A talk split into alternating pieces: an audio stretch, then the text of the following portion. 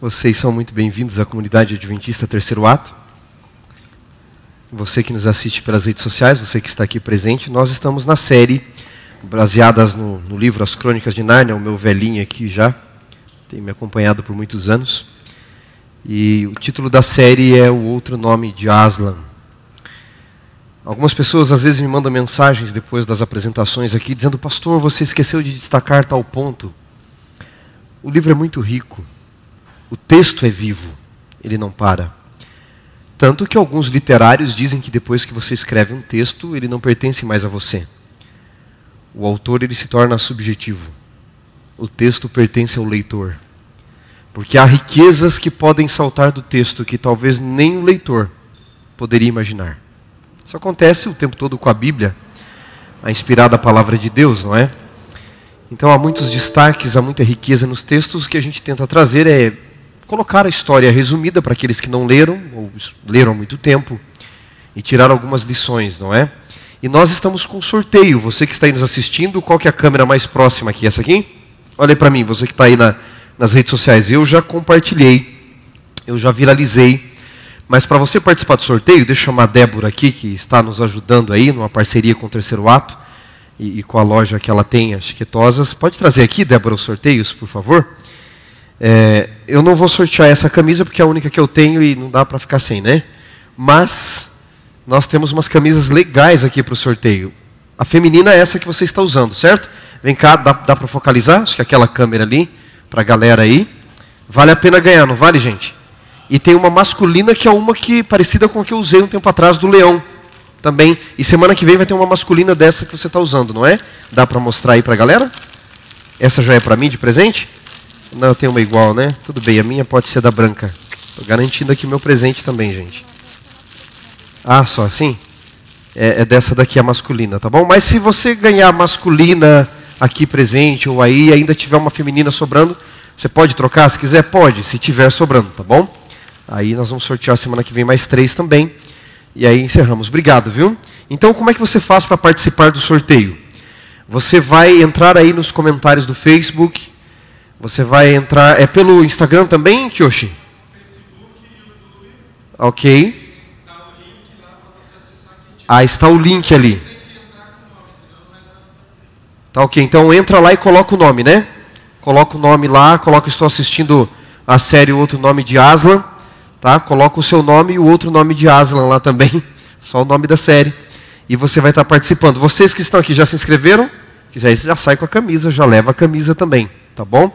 Então no final, o Diogo vai estar aqui com a equipe de louvor e vão fazer o sorteio. Até que horas vai o sorteio? Até uns 10, 15 minutos ali mais ou menos, antes de terminar a programação. Então corre aí, marca os seus amigos para eles participarem também, não ganhe o presente sozinho.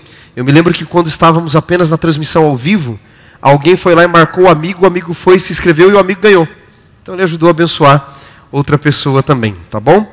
Hoje nós vamos falar sobre o penúltimo livro, na verdade o quarto livro que foi escrito em 1953, A Cadeira de Prata, mas na ordem das Crônicas de Nárnia é o penúltimo livro, o sexto livro.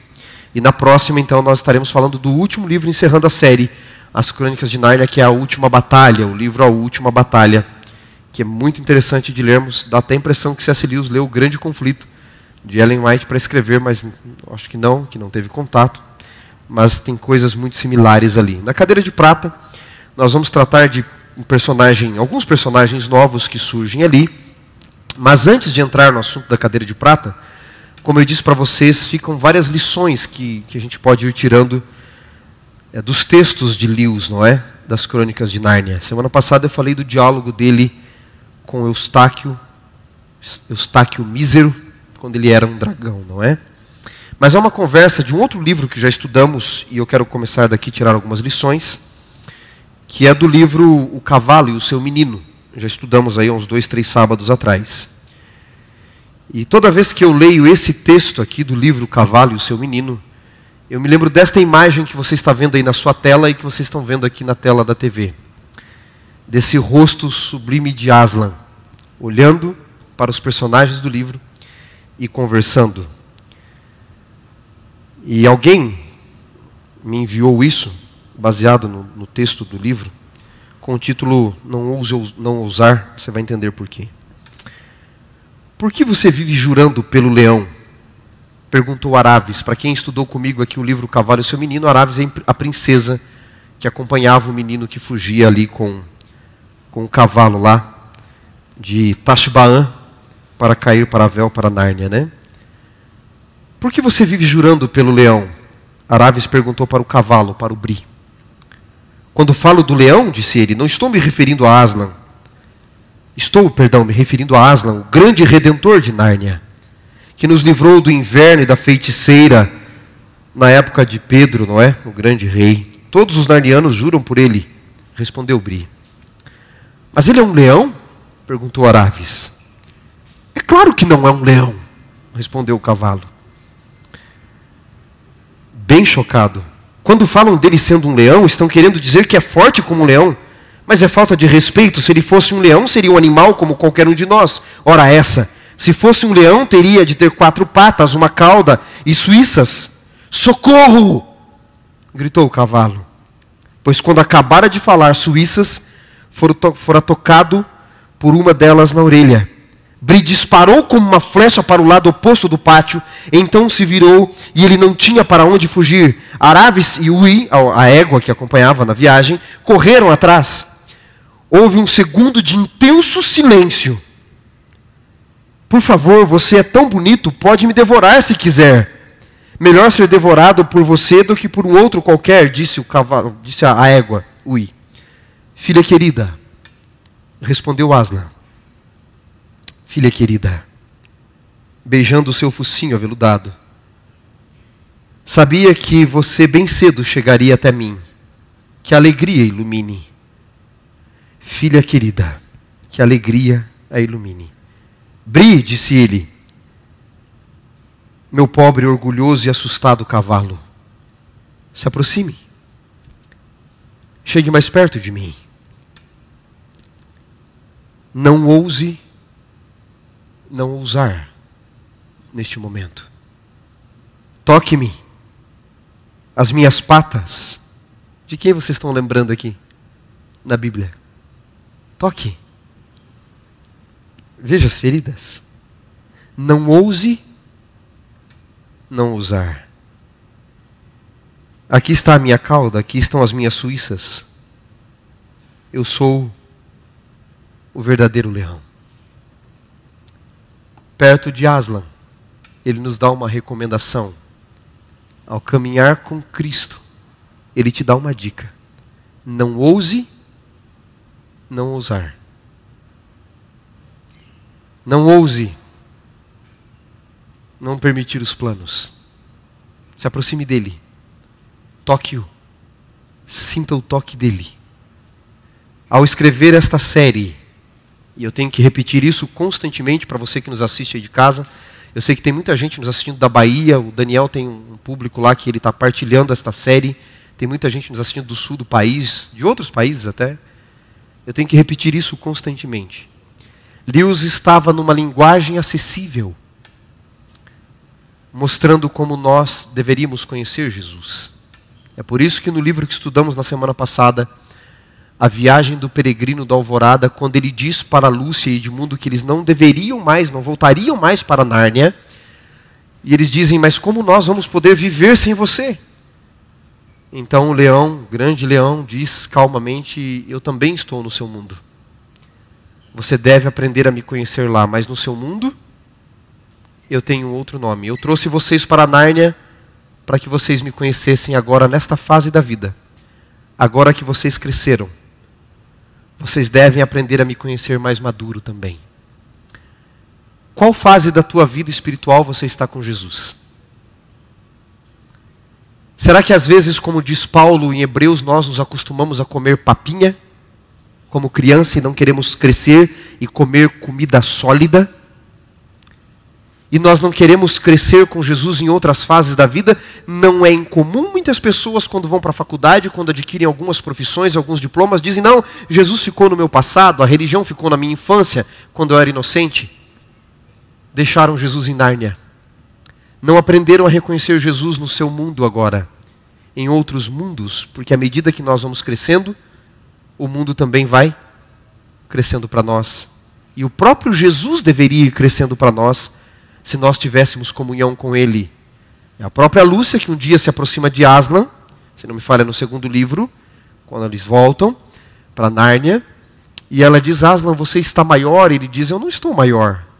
É você quem cresceu, e à medida que você cresce, eu devo crescer também na sua vida. Jesus tem crescido na sua vida? Você tem se desenvolvido com Ele? Perguntas que fazia antigamente já não faz mais? Medos que você tinha antigamente já não tem mais? Porque a experiência da caminhada com Ele, ao conhecer melhor Jesus, você já não coloca os mesmos questionamentos? Ou nós ainda estamos engatinhando na fé, na vida espiritual? Bem, são histórias, lições que o livro vai nos deixando para nós tirarmos algumas lições bem importantes para a nossa vida. Agora nós entramos no sexto e penúltimo livro, A Cadeira de Prata. E nós temos aqui o personagem Eustáquio Mísero que volta e Gil, a sua amiga de colégio. Eles estão, o livro começa assim, no colégio onde eles estudam, em Londres, ali se não me falha. Eustáquio e Gil têm nove anos, cada um.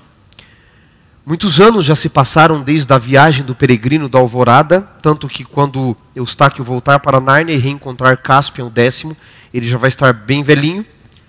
E o seu filho, já tem um filho, o jovem príncipe Rilha. Mas na terra passaram poucos dias. Eustáquio está ali com essa colega e os dois sofrem muito bullying no colégio que vivem. Gil está chorando num canto do colégio, Eustáquio se aproxima, eles têm ali um breve diálogo, é, Gil um pouco grossa com ele no início. E aí eles continuam conversando, ele diz que ela poderia ver a vida de uma outra forma. Gil diz: É verdade, eu percebi que você, em algumas semanas, mudou muito. O que aconteceu na sua vida? Vocês viram que o nível caiu, né? Cadê a minha caneca? Mas foi para Nárnia, daqui a pouco ela volta. Mas aí o Eustáquio diz, olha, um dos motivos da minha mudança é que eu vivi algo tremendo na minha vida. Eu tive uma experiência de vida tremenda. E ela diz o que é? Ah, você tem que guardar segredo. E aí ele diz, olha, eu já saí do planeta Terra, eu já fui para um outro mundo. Ela acha uma loucura.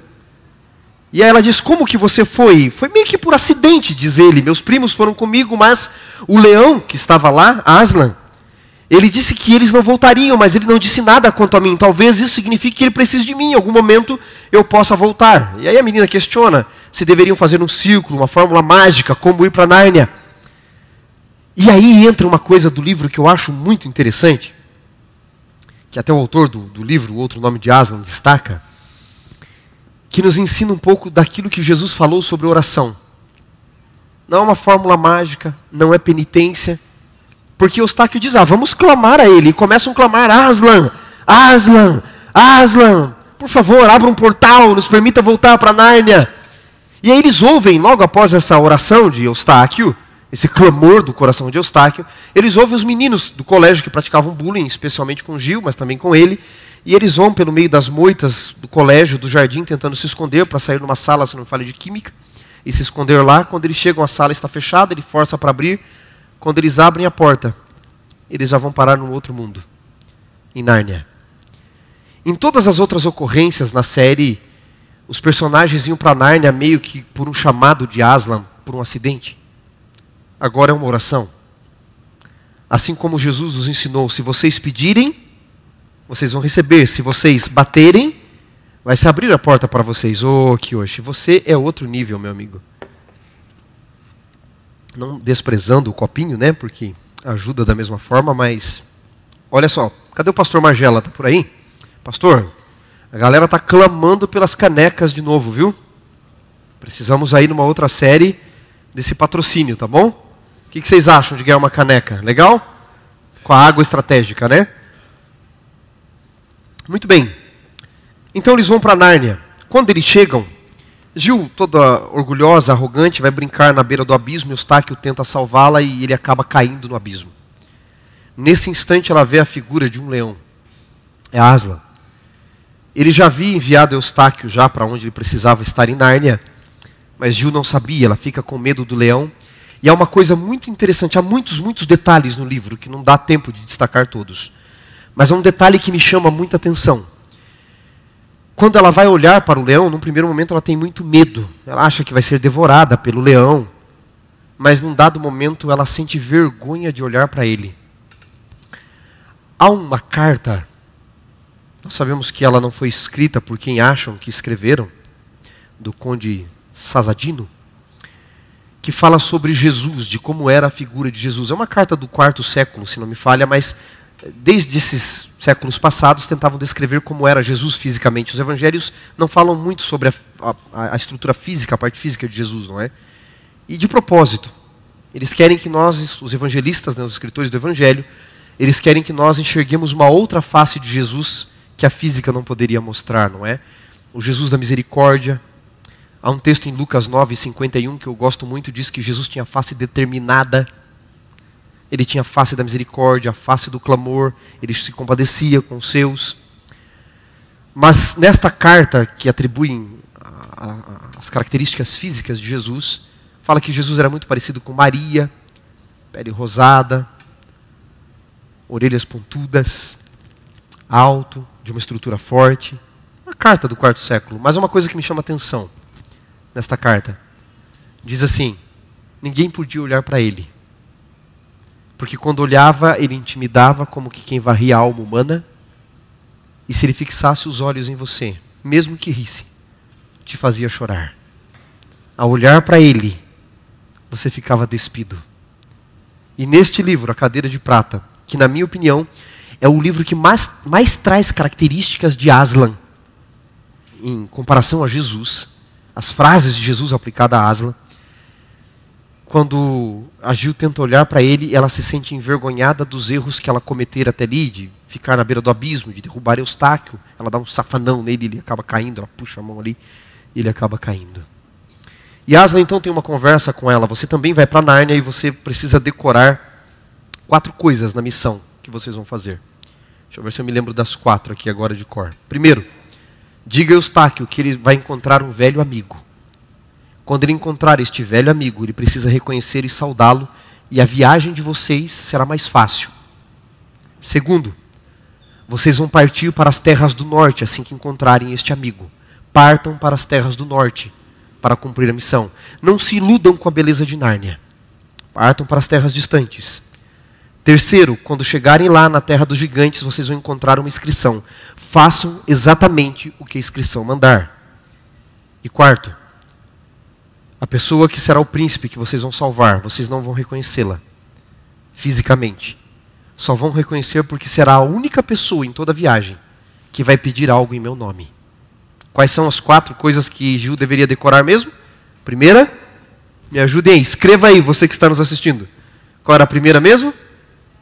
Encontrar um velho amigo e fazer o quê? Saudá-lo prontamente para que a viagem, a missão fosse mais fácil. A segunda, Partir para as terras do norte. Muito bem. A terceira, chegando lá, o que eles encontrariam?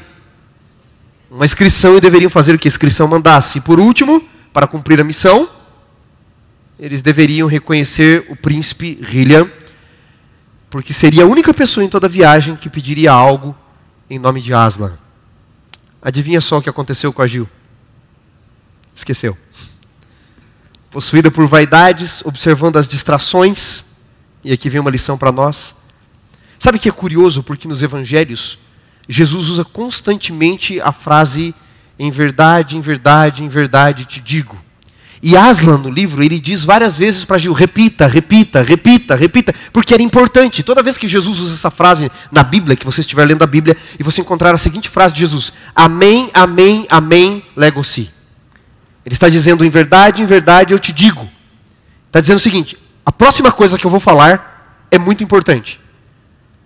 E a gente usa essas expressões no nosso dia a dia. Mano, mano, presta atenção no que eu vou falar. Não, não, mas deixa eu dizer uma coisa. Não, agora é minha vez, porque você quer chamar atenção para algo importante. E ele pede para que Gil se lembre. A palavra se lembrar é uma das expressões que mais aparece no Novo Testamento, 247 vezes. Lembre-se, lembre-se, lembre-se, lembre-se do primeiro amor, lembre-se das minhas palavras, lembre-se de onde caíste, lembre-se e ele pede para ela se lembrar e ela se esquece. E muitas desgraças que acontecem na jornada, muitos perigos que eles vão passar, embora Aslan esteja com eles e os livre, é porque ela se esqueceu. de algumas questões que não podiam se esquecer. Não se esqueça do mais importante. Não se esqueça do que é mais importante na minha e na sua vida. Quando Gil encontra Eustáquio, eles estão guiados por uma coruja. Plumalume é o nome. São muitos detalhes e é muito livro. Plumalume, que ela acaba até viajando nas costas, voando nas costas dessa coruja. E eles encontram um ser chamado brejeiro. Parece uma rã, esse ser. E vive nos brejos, nos pântanos.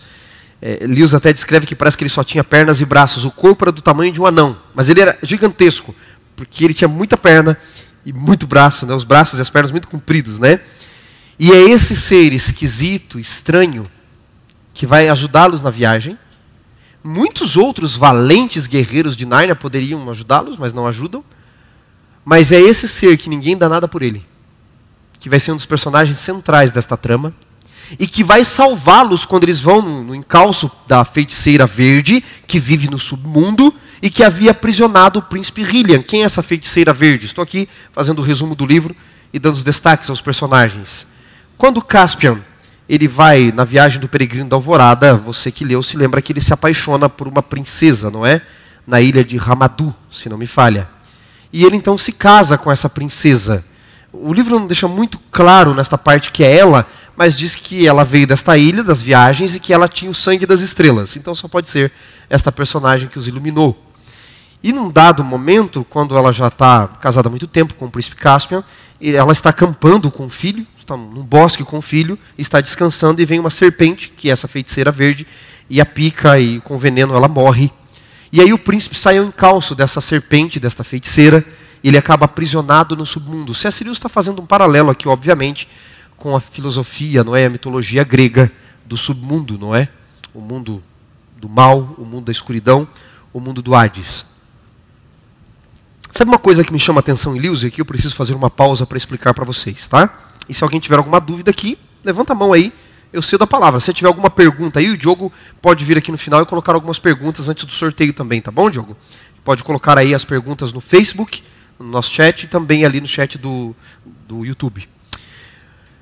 Por que, que eu gosto dessa ligação que Lewis faz? Lembra que num livro eu mencionei que ele coloca o Papai Noel, coloca faunos, coloca outros seres mitológicos? Eu acho legal como o C.S. Lewis ele não exclui outras mitologias da linguagem, porque ele está dizendo que cada mito descreve um pedacinho da verdade. Inclusive aconteceu algo muito interessante na vida de Lewis, porque uma das suas leitoras juvenis, quando leu as crônicas de Nárnia, e ela leu a parte de que Aslan tinha um outro nome neste mundo, no planeta Terra, ela mandou uma carta para Lewis dizendo: Quem é este ser que está no nosso planeta que tem um outro nome e que é Aslan que está aqui? Qual é esse outro nome? Elias respondeu a carta para ela dizendo: Veja, quem é que comemoramos a entrada dele neste mundo próximo da chegada do Papai Noel também? Quem é que veio este mundo como Aslan e morreu pelos Edmundos? Os pecadores, os traidores. Quem é que ressuscitou? Quem é que tem um país preparado para nós? Responda essas perguntas e então você mesmo poderá me dizer quem é Aslan em nosso mundo. Então, ele mescla os diversos mundos, mostrando que cada cultura tem pelo menos um resquício da verdade e não fica fazendo acepção toda hora. Você sabe que em semiótica e literatura, os literários e professores de plantão sabem disso. Mitologia não é simplesmente uma falsidade. O que é mito? É uma narrativa fabulosa não fantasiosa. É uma narrativa fabulosa dos primórdios e nos valemos deste tipo de linguagem para descrever aquilo que a linguagem comum não pode dar conta. Há algumas coisas para descrever o mundo que o nosso vocabulário não pode dar conta. Então nós precisamos criar narrativas fabulosas para poder narrar isso. Moisés faz isso em Gênesis? Faz, Gênesis 2. Gênesis 1, narrativa literal. Gênesis 2, uma poesia. Se você comparar Gênesis 1 com Gênesis 2, você vai ver uma diferença tremenda. Em Gênesis 2, inclusive, quando Adão surge, porque em Gênesis 1 Adão surge no sexto dia, quando tudo estava preparado. Em Gênesis 2 não havia nem relva para ele cultivar. Porque é, é uma narrativa já mais poética. Moisés estava mostrando que só a literalidade das coisas não podia dar conta. E aí você pode se valer de Rubem Alves quando ele diz assim: Se a língua cria realidade, desculpe Lotman, né? Se a língua cria realidade e a realidade cria a língua, quem criou a poesia? Se é a poesia que cria a própria realidade, bem mais do que uma fantasia. É complexo, não é? Mas é fabuloso. É fabuloso estudar essas coisas. Bem, eles saem com brejeiro, com palma-lume, eles passam pela terra dos gigantes. Quando eles vão para ser devorados pelos gigantes, eles acabam se fingindo de louco. Lembra muito Davi, quando, na, até mencionei hoje de manhã, na frente do rei Aquis, acabou se fingindo de louco para poder salvar a própria vida. E eles então entram no submundo, e quando eles entram nesse submundo, havia um feitiço. Não só dessa cadeira de prata que o príncipe ficava, mas de outras coisas que eles poderiam beber, comer ali, que os enfeitiçava, onde eles perdiam a realidade do mundo de fato, do mundo que estava ali acima do submundo. Então o que a feiticeira verde fazia? Ela dizia que o sol não existia, que a lua não existia, que isso era uma mera representação das coisas. O que existia era aquela luzinha que ela colocava ali naquele mundo escuro, e eles deveriam olhar para aquela luz, aquela lamparina, aquele pequeno fogo que estava ali, e que eles deveriam perder o desejo de voltar para Nárnia, porque Nárnia, Aslan, Pedro, Edmundo, a própria feiticeira branca, tudo isso era apenas uma representação daquele mundo que eles estavam de verdade, daquela caverna daquele submundo. Eles não deveriam mais desejar o mundo real para ela, ela colocava para eles como se fosse uma fantasia. E eles, enfeitiçados, meio que sonolentos, estavam já se acostumando com a linguagem dela, com as comidas que ela oferecia, com aquele mundo, que era o que o próprio Hillian havia vivido. Mas lembram do ser estranho, do ser esquisito? Eu gosto de gente esquisita, porque eu sou esquisito. Eu gosto de gente estranha, porque eu sou estranho. Eu gosto de gente fora da caixinha. Eu gosto de gente fora da curva, questionadora. Gente que não gosta de, de obedecer. Sabe aquele processo de manada? O gado que você bota ali, o, o cabresto ali, e ele vai só olhando para onde a pessoa que guia quer que ele olhe? Eu tenho dificuldade com gente assim. Eu gosto de quem questiona, eu gosto de quem sai da casinha, e eu acho que Jesus adorava pessoas assim. Jesus era questionador, adorava pessoas questionadoras. Mas a religião, às vezes, quando mal vivida, mal compreendida, mal passada da Bíblia para nós, massacra pessoas, não é? O próprio George Knight, historiador e crítico, ele diz que em alguns círculos religiosos o pensamento reflexivo é tratado como academicismo na teoria e heresia na prática. São as grandes máximas da Igreja Católica da Idade Média. Não pense. Se você pensar, não fale. Se falar, não escreva. Se escrever, negue. Você não deveria pensar. Jesus adora pessoas pensantes, fora da casinha. Mas sabe o que acontece? Quando as pessoas são diferentes de nós, nós costumamos não aceitar. E se você ler o livro com cuidado, você vai perceber que Gil e o próprio Eustáquio mísero eles tiveram muito preconceito com o brejeiro. Ele não era o herói esperado. Ele não tinha a aparência esperada. Agora, o que, que Isaías 53 fala de Jesus? Olhamos para ele e nenhuma beleza havia que nos agradasse. Não tinha aparência nem formosura. Jesus não veio para agradar os olhos, nem os ouvidos. Jesus veio para incomodar. O tempo todo Jesus veio para incomodar. E o próprio Lewis, o autor das Crônicas de Nárnia, diz que se você procura uma religião que não lhe incomode, eu não aconselho você ser cristão. Se você está procurando um lugar para frequentar e adorar que não lhe incomode, o terceiro ato não é lugar para você. Aqui a gente não vem só para ser agradado. Eu falei outro dia, alguém aí questionou por que, que eu não prego de terno. Amigo, se você acha que o terno é que dá poder, muito pregador de terno, vá assistir. De vez em quando eu venho de terno, quando eu quero, não porque eles querem. É porque o poder está no terno para alguns, sabe? Se não tiver o terno, não tem poder. Poder não está no espírito. Poder está no terno. Não estou dizendo que você não tem que usar em determinados momentos, por causa da sociedade, mas nós queremos algo mais do que isso aqui no terceiro ato. Nós queremos essência, estamos cansados de forma. Então, se você veio aqui para olhar para a roupa de um e de outro, para olhar para o esquisito do pastor, aqui não é o lugar para você. O que eu gosto na série é que o ser mais esquisito de toda a série das Crônicas de Nárnia Porque os outros mitos, seres mitológicos, a gente está até acostumado. É o grande herói da trama. Quando eles estão na caverna enfeitiçados, sabe quem se sacrifica e bota a mão no fogo para que a dor possa despertá-lo? É o brejeiro. Paulama, o brejeiro. A dor nos desperta para algumas coisas que nós, nós não seríamos despertados, senhores. Eu gosto de um texto de Ellen White, autora americana e voz profética aos adventistas. Ela diz assim: as dificuldades, as dores da vida são cobreiras de Deus neste mundo, na modelação do nosso caráter. É igual o músculo. No pain, no gain. Sem dor, sem ganho. É assim a vida espiritual nesse mundo. Adianta, não é? Outro dia alguém postou um meme que eu achei interessante, não é? A pessoa postou assim, não lembro quem, sabedoria de internet, né? De WhatsApp, de Instagram. Ela postou assim uma pessoa com celular e comendo, né? E a pessoa disse assim: "Eu o tempo todo na academia". Então, se eu for para a academia e ficar falando do celular o tempo todo, comendo o tempo todo na academia, só o fato de eu estar lá vai mudar o corpo? Vai dar mais saúde? Não, não vai. A vida espiritual é da mesma forma. Se você procura uma vida fácil, se você procura sempre aquele mesmo estereótipo de aparência, os grandes heróis da história fugiram à regra. Davi, o que, que Deus disse para Samuel? Não se atente para a sua aparência e para a sua formosura, porque eu rejeitei tudo isso. O Senhor não vê como vê o homem. Deus vê o coração. Jesus nasce, olhava um bebê frágil numa manjedoura fedendo. Se ele é o rei do universo, não deveria estar aqui. Ora, o rei do universo nasce em lugares inesperados.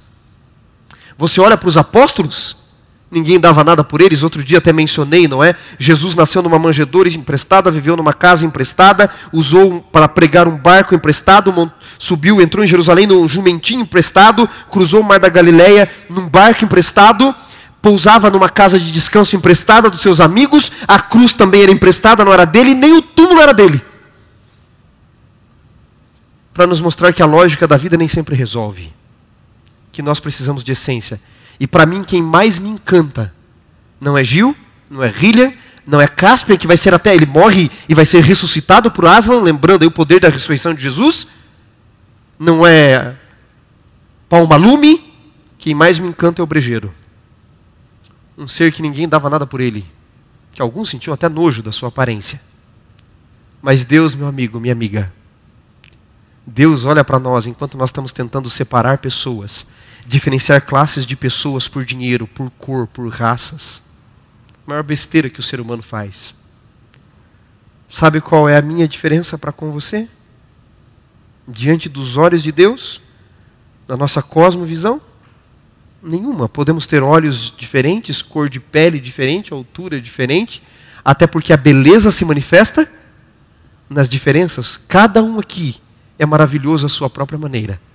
Mas o mundo criou um padrão que se eu e você não estivermos no padrão, nós mesmos não nos sentimos bem. E aí o mundo diz, tranquilo, eu posso te vender produtos, vender coisas para você se sentir melhor. E a gente faz parte desta máquina destrutiva. E o brejeiro salva. No final, há o poder da ressurreição. No final, Aslan começa a mostrar que nesta jornada do herói, ele sempre acompanhou os meninos. Ele sempre esteve ao lado de todos. E eles passam por diversas dificuldades. E aí, eu queria encerrar me valendo de um texto que eu gosto muito. Se você tiver aí na sua Bíblia e quiser me acompanhar, Deuteronômio capítulo 8. Deuteronômio capítulo 8.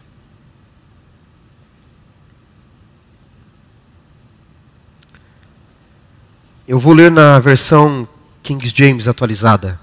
Deuteronômio capítulo 8.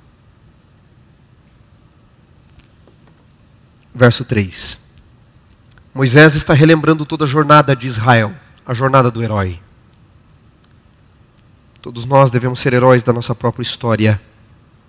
Mas você não precisa caminhar sozinho, porque o herói de todos os tempos sempre foi à nossa frente e refaz o caminho ao nosso lado. E relembrando as agruras do deserto, prestes a entrar em Canaã, se bem que o próprio Moisés não entraria. Relembrando as ações de Deus, ele diz assim: Ele te humilhou. Deus te humilhou. Mas Deus humilha alguém? Humilha? Deus permite a desgraça, não, ele não manda. Mas pensando na eternidade, ele permite. É como um pai que sabe que seu filho precisa cair da bicicleta para aprender a se levantar. Nenhum pai quer ver seu filho ralado, machucado. Mas os tombos, somente os tombos, as quedas, podem nos ensinar a preciosa lição da coragem da gente se levantar. E Moisés diz: Ele te humilhou. Deus te humilhou em 40 anos. Para você aprender quem você é e quem Ele é. Fez com que você passasse fome. Ele te deixou passar fome. Deus deixa alguém passar fome? Moisés diz: deixou. Mas, fez o quê? Te sustentou com maná, que nem você conhecia nem seus pais. Por um motivo para que você entenda que na vida nem só de pão viverá o homem, mas de toda a palavra que sai da boca de Deus. Esse é o texto que Jesus vai usar contra o diabo lá no deserto. Quando o diabo diz: transforma a pedra em pão. Jesus diz: nem só de pão viverá o homem. O que, que Jesus quis dizer com isso? O que era o pão para eles? Nem só dos teus desejos, nem só de felicidade. O iluminismo com Stuart Mill nos ensinou que a gente tem que ter o máximo de prazer e o mínimo de dor, não é? Não é assim que a gente vive? O máximo de felicidade, o máximo de prazer, o máximo de ganho, o mínimo de perda. Deus diz não. As dores nos ensinam. Neste mundo, infelizmente, que o pecado entrou, as dores nos ensinam. Na sua caminhada no deserto, como esses jovens viveram com brejeiro no submundo. Um submundo que quer nos tirar a realidade de um mundo que existe. Não é isso que o diabo quer fazer com a gente? Você e eu fomos feitos para o céu, e um coração que foi feito para o céu não pode se contentar com as coisas aqui da terra. Sabe? Uma das citações que Lewis traz no livro que eu mais gosto, quando o brejeiro que eu tanto mencionei aqui, eles estão ali iludidos pela feiticeira verde, pela serpente que ela é, ela diz: Aslan não existe, Nárnia não existe, o sol não existe. Quem leu o livro aqui lembra da resposta do brejeiro? É sensacional. O brejeiro, eu quero até ler aqui para vocês. Deixa eu ver se eu acho aqui. Senão eu vou mencionar. O brejeiro diz assim: Vamos supor então que esta fossa, esse buraco que você nos deixou, este seu reino, seja o único mundo que existe. Sabe quando as pessoas dizem: céu não existe, Jesus não existe, Jesus não vai voltar? O mundo está dizendo isso constantemente para mim e para você. O que existe é só isso aqui que você pode ver e tocar. Porque a gente foi ensinado só isso, né? Vem tocar. Não fomos ensinados a ver com os olhos da fé. Ele diz: então tá. Vamos supor que você esteja certa. Que este, esta fossa, essa. Eu ia falar uma palavra aqui. Eu falei merda. Desculpe. Não tem problema, né? Vocês me perdoam? Era uma merda mesmo aquilo. Falei de novo. Essa porcaria que a gente vive aqui seja o único mundo que existe. Aí o brejeiro diz assim: ainda que fosse o único, ele não basta para mim, não sacia a verdadeira necessidade que eu tenho de eternidade. Esse mundo, ainda que fosse o único, ainda que não existisse nada, eu pergunto para você verdadeiramente, você que me assiste é essa aqui, né? Olha aqui para mim, você que está assistindo aí. Esse mundo te satisfaz completamente? É sério que esse mundo aqui tá ótimo para você? A gente é julgado por cor de pele, por sexo, a gente é julgado até por time de futebol, por roupa, por gostos, por tudo. A gente é massacrado, perseguido, apanhado, traído, judiado, oprimido. Perde pessoas que a gente ama pelos quilômetros da vida ou pela própria morte. Esse mundo basta para você? Tá tudo legal nesse mundo? E por mais que você não sofra nada nesse mundo, chega uma hora, acaba tudo, você perde tudo que você construiu? É isso que o brejeiro está dizendo. Ainda que isso aqui fosse a única coisa que existe, eu não posso aceitar isso. Eu não posso me contentar com esse mundo. Meu coração está pedindo algo mais do que essa porcaria aqui. Quase que eu falo merda de novo. Meu coração está pedindo algo mais. Eu estou cansado disso aqui. Eu estou cansado do lixo desse mundo do lixo de religião que colocam nesse mundo, da opressão que fazem nesse mundo. Eu quero um mundo melhor. Eu quero um mundo onde a gente não vai ser julgado. pela nossa classe social, pela nossa etnia, pela cor da nossa pele, onde ninguém vai dizer que o homem é melhor que a mulher, que a mulher é melhor que o homem. Eu quero um mundo ideal que Deus preparou para nós, meu coração clama por isso. E eu vou continuar lendo. Ipsis literal é melhor. Ele diz: se esse mundo fosse o único que existisse, isso é um lixo. Por isso que eu falei que era uma. Depois vocês cortem no vídeo, tá? O que eu estou dizendo é engraçado, diz o brejeiro, se a gente pensar bem. Somos apenas uns bebezinhos brincando. Se é que a senhora tem razão, dona.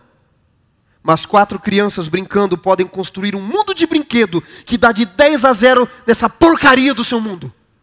Ainda assim eu preferiria o mundo que a gente construiu, porque o meu coração almeja por algo mais. Por isso é que eu prefiro o mundo de brinquedo. Eu estou do lado de Aslan, mesmo que não haja Aslan. Eu quero ser um narniano, mesmo que não haja Nárnia.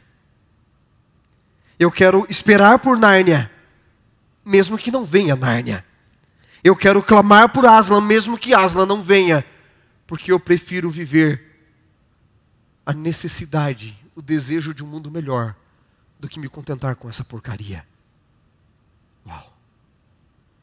E ele enfia a mão no fogo, e desperta e desperta os outros.